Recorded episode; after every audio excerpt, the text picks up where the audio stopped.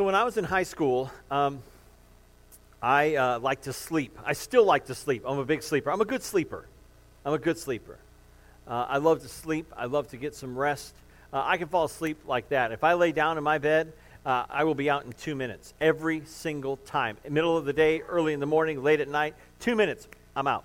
Love it. Love to sleep, and, and it's just fantastic. So when I was in high school, I did like to sleep.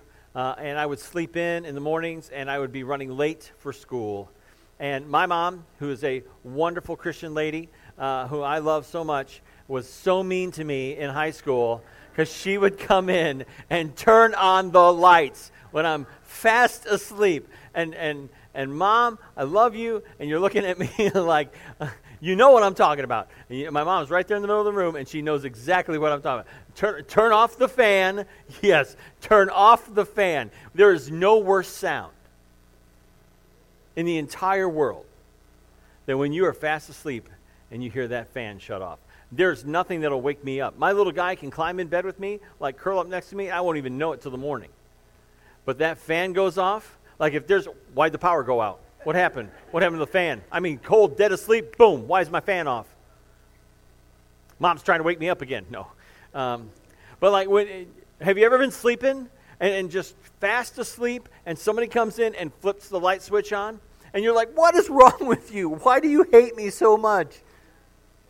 It's terrible. It's painful. It hurts. When that light comes on, it's like a thousand suns just burning into your retinas. It's terrible. That light comes on. You know? Well, I, there's ways in our lives when the lights come on that really hurts. I'm talking about secrets today. We're talking about secrets. And we're talking about how sometimes the light gets turned on on the secrets of our lives, and it hurts, and it's painful. When the things that we've done, or the things that we've thought, or the things that we've said, or the things that we've thought about, when the light gets turned on with those secrets inside of our heads, inside of our hearts, or inside of our bedrooms, when those when that light gets turned on, it's painful and it hurts. And it hurts not only us, but it hurts other people. When those lights come on and those secrets are exposed, it can be very painful. Today we're going to finish up our series called The Vow. And we've been going through this sermon series on Sunday mornings. It's a sermon series from Life Church in Oklahoma. And uh, we've been looking at marriage for the last four weeks. Uh, we've talked about four different vows. Today is the fourth one and we're talking about uh, and whether you're married or not, whether you're single or uh, engaged or thinking about getting married, or you're formally married, or you've been divorced, or whatever. There's principles that apply in these sermons that speak to everybody. The first one, for example, when we talked about the vow of priority, we said, God is my one and my spouse is my two. God is my one and my spouse is my two. And so we talked about the vow of priority and making God our first priority and making our spouse our second priority. And that is uh, the key to the vow of priority. Uh, when we talked about uh, the next week, we talked about the vow of pursuit. Uh, we talked about the vow of pursuit, and we said, I will always pursue my two. I will always pursue my two. So if God is my one and my spouse is my two, then I am to spend my life uh, pursuing my two. That's using words of affirmation, using words of affection, saying, I love you because. Uh, I love you because you're wonderful. I love you because you're beautiful. I love because I love you because you're a great mom or a great dad. I love you because you're a hard worker. That when we say those words, I love you because it's words of affection and affirmation, and it means that we are pursuing our two. We are wooing our two. And sometimes what happens is we forget to woo our two. We forget to pursue our two, and we need to make them feel special. Uh, whether it's your husband or your wife, you need to f- make that person feel special. And don't pursue anyone else, pursue your two. Last week we talked about the vow of partnership. And we said that uh, I will make my marriage about we and not about me. Because we uh, tend to be very selfish in our marriages, we tend to be very selfish in our relationships, and we want to make it about us and not about us. We want to make it about myself and not about we. I want to make it about me and not about we. And when we say, when we talk about the vow of partnership, we need to make it about we and not about me. All right, so today we're going to talk about the vow of purity. And the vow of purity is this I will confide in you and not hide from you. I will confide in you and not hide from you. We're going to talk about secrets today. And the very first marriage in the book of Genesis, we're going to talk about Adam and Eve and how they hid from one another and how they tried to hide from God. So uh, in Genesis chapter 2, verses 24 and 25, it says this. This has kind of been the baseline verse for our series. That, that is why a man leaves his father and mother and he's united to his wife and they become one flesh. Adam and his wife were both naked and they felt no shame. Now, that Hebrew word for the word shame there is the word bush. And this word means to be ashamed or to feel completely worthless. To be ashamed or to feel completely worthless. Now, that's not how Adam and Eve felt uh, when before sin entered the picture. Before they sinned against God, before they sinned against each other, they felt no shame. There was complete and total innocence. And there was complete and total intimacy between them. So they felt no shame. They were not they did not feel worthless. And sometimes that's how we feel. When we sin against someone or we sin against God, we feel shame and we feel worthless. We feel like uh, our identity is that of a sinner and we are sinful and it causes great shame in our lives. And we try to hide from God. We try to hide from each other. We try to keep secrets and we can't. We can't keep secrets from God. We'll try and hide from God. When we've done something we know we're not supposed to do, we're, okay, I'm just going to crawl under this table. God, you're not going to see me, are you? No, when we sin against God, when we disobey His word, and we do things that we're not supposed to do, or we do things that, that we're forbidden to do, or uh, we don't do the things that we should do, and when we sin against God, that sin has to be punished. We'll talk about that in just a little bit. If you've got your Bible, turn to Genesis chapter 3. We're going to look at Genesis 3 1 through 15 today. And if you brought a Bible, great. If you didn't bring one, you can grab one out of the chair in front of you. It's on page 2. We're right at the very beginning. Page 2 of Genesis of, of uh, the Bible the chair in front of you. And uh, we are going to look at Genesis 3 1 through 15. Or you can always use your favorite app on your smartphone or tablet, or the words will be up here on the screen as well. So we give you all kinds of options to be able to read God's Word with us today. So, this is Genesis chapter 3. This is after God has created the heavens and the earth. Uh, God is now going to reveal uh, how He is going to bring about His plan of salvation uh, through the Jewish people. And so we see that God creates humanity in Genesis 2. In Genesis, Genesis 3, we get a, a specific account of Adam and Eve and the Jewish people, and this is where their story begins. So, Genesis 3, 1 through 15. Uh, we'll look at verses 1 through 3 first. Uh, now the serpent was more crafty than any of the wild animals the Lord God had made. He said to the woman, the serpent, Did God really say you must not eat from any tree in the garden? The woman said to the serpent, We may eat from the trees in the garden, but God did say, You must not eat fruit from the tree that is in the middle of the garden, and you must not touch it, or you will die. Now, the tempter comes along to tempt Eve. And the tempter comes along and gets her to question God. And, what happens is he gets, he gets her to doubt God's words. And he does that by twisting God's words. The tempter tempts Eve by twisting God's words. Did God really say? He tries to get Eve to doubt God. Did God really say that you must not eat from, from any tree in the garden? No, that's not what God said. God said, You can't eat from this one tree. And Eve begins to wonder, Well, maybe, is that what God said? And she, she starts to doubt God.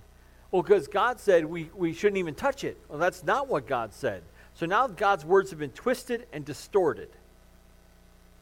And Eve is starting to succumb to temptation. So the tempter, who is a liar, who is the father of lies, the Bible says, the tempter comes along to tempt Eve, and he does this by twisting God's words. Let's keep going. Uh, Genesis 3, verses 4 through 7. You will not surely die, the serpent said to the woman. For God knows that when you eat of it, your eyes will be open, and you will be like God, knowing good and evil. When the woman saw that the fruit of the tree was good for food and pleasing to the eye, and also desirable for gaining wisdom, she took some and ate it. She also gave some to her husband who was with her, and he ate it. Then the eyes of both of them were opened, and they realized they were naked. So they sewed fig leaves together and made coverings for themselves. And they had to decide who was going to wear the plants in that family.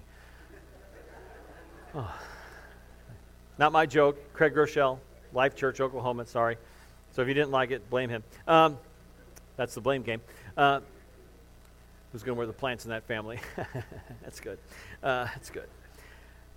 But we have a situation here now where, where the tempter has twisted and distorted God's words. He's created doubt in Eve's mind, and now uh, he is going to continue this temptation, and he is going to lie to Eve and say, You will not surely die. I mean, after all, God just made you. Why would he destroy you, right? Why would God kill you when he just created you, right?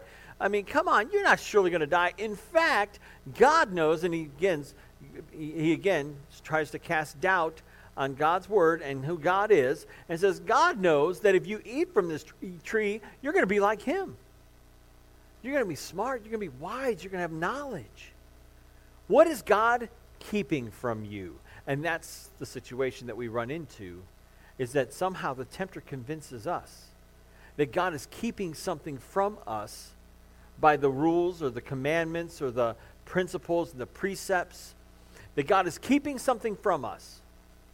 And the tempter lies to us, say, well, God's just keeping you from having fun. God's just keeping you from fulfilling your purpose. God's just keeping you from enjoying life. And we buy into that lie. And we do what Eve did. Eve goes ahead. She takes the fruit. Not an apple, folks. Not an apple. But she takes the fruit and she eats from it. She breaks God's law. She breaks the only rule that they had. You had one rule. And she breaks that rule and she gives it to her husband. And her husband, the noble man that he is, says, Duh, okay. and he eats from it as well. The whole time, Adam has been standing there like, huh, talking snake, what do you know? He's listening to this whole conversation. He, the Bible says he's right there with her. He's listening to this whole conversation. And he doesn't stand up to protect her. He's very passive. Instead of being an active protector, he's a passive bystander. And he just watches this unfold. And then she hands him the fruit and he eats from it too. And then their eyes are opened and they realize that they're naked. That innocence, that, that, that no shame, that, that unashamed feeling that they had before is gone. And now all of a sudden, oh my goodness, we are naked. I feel so ashamed and embarrassed, and I need to cover up. And so they, they sew leaves together to cover up. Because now they're ashamed. Now they have secrets.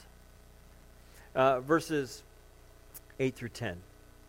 Then the man and his wife heard the sound of the Lord God as he was walking in the garden in the cool of the day, and they hid from the Lord God among the trees of the garden. But the Lord God called to the man, Where are you?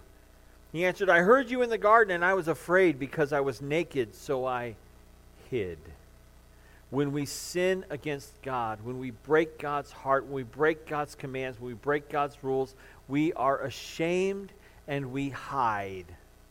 We try to hide from God. And when we sin against our families, when we sin against our spouse, and we, try to keep secrets from our spouse, we try and hide from them. And we hide these secrets in our hearts and in our minds. And yet, the whole time, we feel so ashamed of what we've done or what we've thought or the things we're thinking about doing. We're so ashamed of them, and we keep them hidden. We keep secrets from our spouses. We keep try to keep secrets from God. Well, you can't keep any secrets from God. And if you're trying to keep a secret from your spouse, it's going to come out in the light eventually that light is going to be flipped on and it is going to be painful. Just like when you're sleeping and someone turns the light on, when the light comes into the darkness and it, and it hurts your eyes, when the light of truth comes into your life and it exposes your secrets, it will be painful for you and your spouse and your family. We try to keep secrets. But as Pastor Craig says, secrecy is the enemy of intimacy. We'll talk about that in just a second. Let's keep going in Genesis 3. Uh, Genesis 3:11. And he said, God said, Who told you that you were naked? Have you eaten from the tree that I commanded you not to eat from? Now, this isn't God not knowing what's going on. God knows everything that's happening. He knows everything that's going on. He's going to see if Adam will fess up to what he's done. The man said, The woman you put here with me, she gave me some fruit from the tree and I ate it. Then the Lord God said to the woman, What is this you have done? And the woman said, The serpent deceived me, and I ate. And so, what happens when sin enters the picture? What happens when the secrets are exposed? There's shame and there's blame. There's shame and there's blame. They feel ashamed because they're naked, even though they had felt no shame before. They were innocent and naive, and they were completely unashamed. And now there's shame, but there's also blame. And Adam blames who first? God. Adam blames God first. The woman that you gave me. God, this is your fault. Everything was going fine, peachy keen, everything was great. Just you and me hanging out in the garden all day, and then you gave me the woman. And now the woman that you gave me, God, if you hadn't given me the woman, this never would have happened. Adam, Adam feels pretty good about himself, right? He still ate like a dope. The woman that you gave me. So he blames God first, and then he blames Eve. The woman that you gave me. It's her fault. It's his fault. Like I said, he was not an active pretend, protector, he was a passive bystander. He saw the whole thing go down, and yet he stood there helpless. And he did not protect his wife. Don't talk to that serpent. Instead, he sat by and just watched it happen. Then he's like, I'll eat some. And sure enough, sin enters the picture, and there's shame and there's blame. And then what happens? Then Eve blames the serpent. The devil made me do it. Anybody ever say that before? Anybody ever hear somebody say that before? Well, the devil made me do it. Well, the devil may have tempted her, but she did it on her own. She saw it, she wanted it, and she ate it. And then she gave it to her husband, and he saw it, and he wanted it, and he ate it. There is shame and there is blame. And now, this intimate relationship that they had, this intimacy they had was broken. Their relationship was broken. Not only was their relationship with themselves broken, but their relationship with God was broken as well. Look at verses 14 and 15. God's going to bring this whole thing to an end. He is going to fix it. So the Lord God said to the serpent, Because you have done this, Cursed are you above all the livestock and all the wild animals. You will crawl on your belly, and you will eat dust all the days of your life. And I will put enmity between you and the woman, and between your offspring and hers. He will crush your head, and you will strike his heel. And that is a promise. That is a prophecy about Jesus. That is a promise and a prophecy about the Savior, about the Messiah, Jesus, the Son of God. That God was going to send his Son to fix this whole thing that there was enmity between the woman and, and the serpent, and the serpent was cursed, but the serpent's curse has not been fulfilled just yet. Because the promise is, is that God is going to send an offspring. God is going to send a son, and his name is Jesus, and he is going to die on the cross for our sins, and he died on the cross for our sins. And that was when the, the, the serpent struck his heel, that, that the serpent uh, caused a wound, caused a, a mark but you know what? It was a wound that has been healed. Because when Jesus died on the cross, God raised him from the dead on the third day, just like he said he would. God raised him from the dead, and now he lives forever, and he is coming back. And when he does, the second part of that prophecy will come true, where he will crush the head of the serpent once and for all that the serpent's head was crushed at Calvary and at that empty tomb. And there is coming a day when Jesus returns and he judges the nations, that he will judge the serpent and the tempter, the liar, the evil one, the accuser will be condemned to hell for all eternity, never to bother us or anyone else again. And he will end up in, in hell for all eternity. That is the sentence. He is sitting on death row right now. And the time is drawing near for him to go where he belongs. And he will go. For Christ is victorious. And if you will put your faith and trust in Jesus Christ, if you will believe in Him and repent from your sins and turn to God for forgiveness, if you will confess your faith and get baptized, God will wash away your sins. He will cleanse you from all your sins and all your wickedness and all your impurity, and He will remove your sins from you. As far as the east is from the west, He will forgive all your transgressions. He will forgive all your sins and forget all about them by His own choice. And He will give you the promise and the hope of eternal life with Him. And in a little while, we're going to have a baptism this morning. I'm so excited about it. Maybe you've never made that choice. Maybe you haven't made the decision to be baptized, and you can do that today too. We have warm clothes that you can dre- change into for baptism this morning, and you can be like little Adria who's going to get baptized today. And, and, and maybe today is your day. And we make that invitation every Sunday because every Sunday is somebody's day, and it may be yours. So when it comes to this idea of, of the vow of purity. The vow of purity is I will confide in you and not hide from you. Because what do we do? We want to hide. When we sin, we want to hide. And we want to keep secrets. But secrecy is the enemy of intimacy. Secrecy is the enemy of intimacy. When we keep secrets, whatever those secrets may be, we break intimacy. And I want to talk a little bit about the secrets that we keep for just a minute.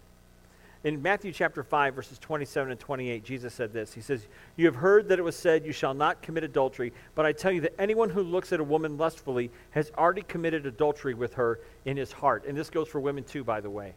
Oh, we never do that. Not true. Not true. We're all sinners. We all deal with it, we all struggle with it.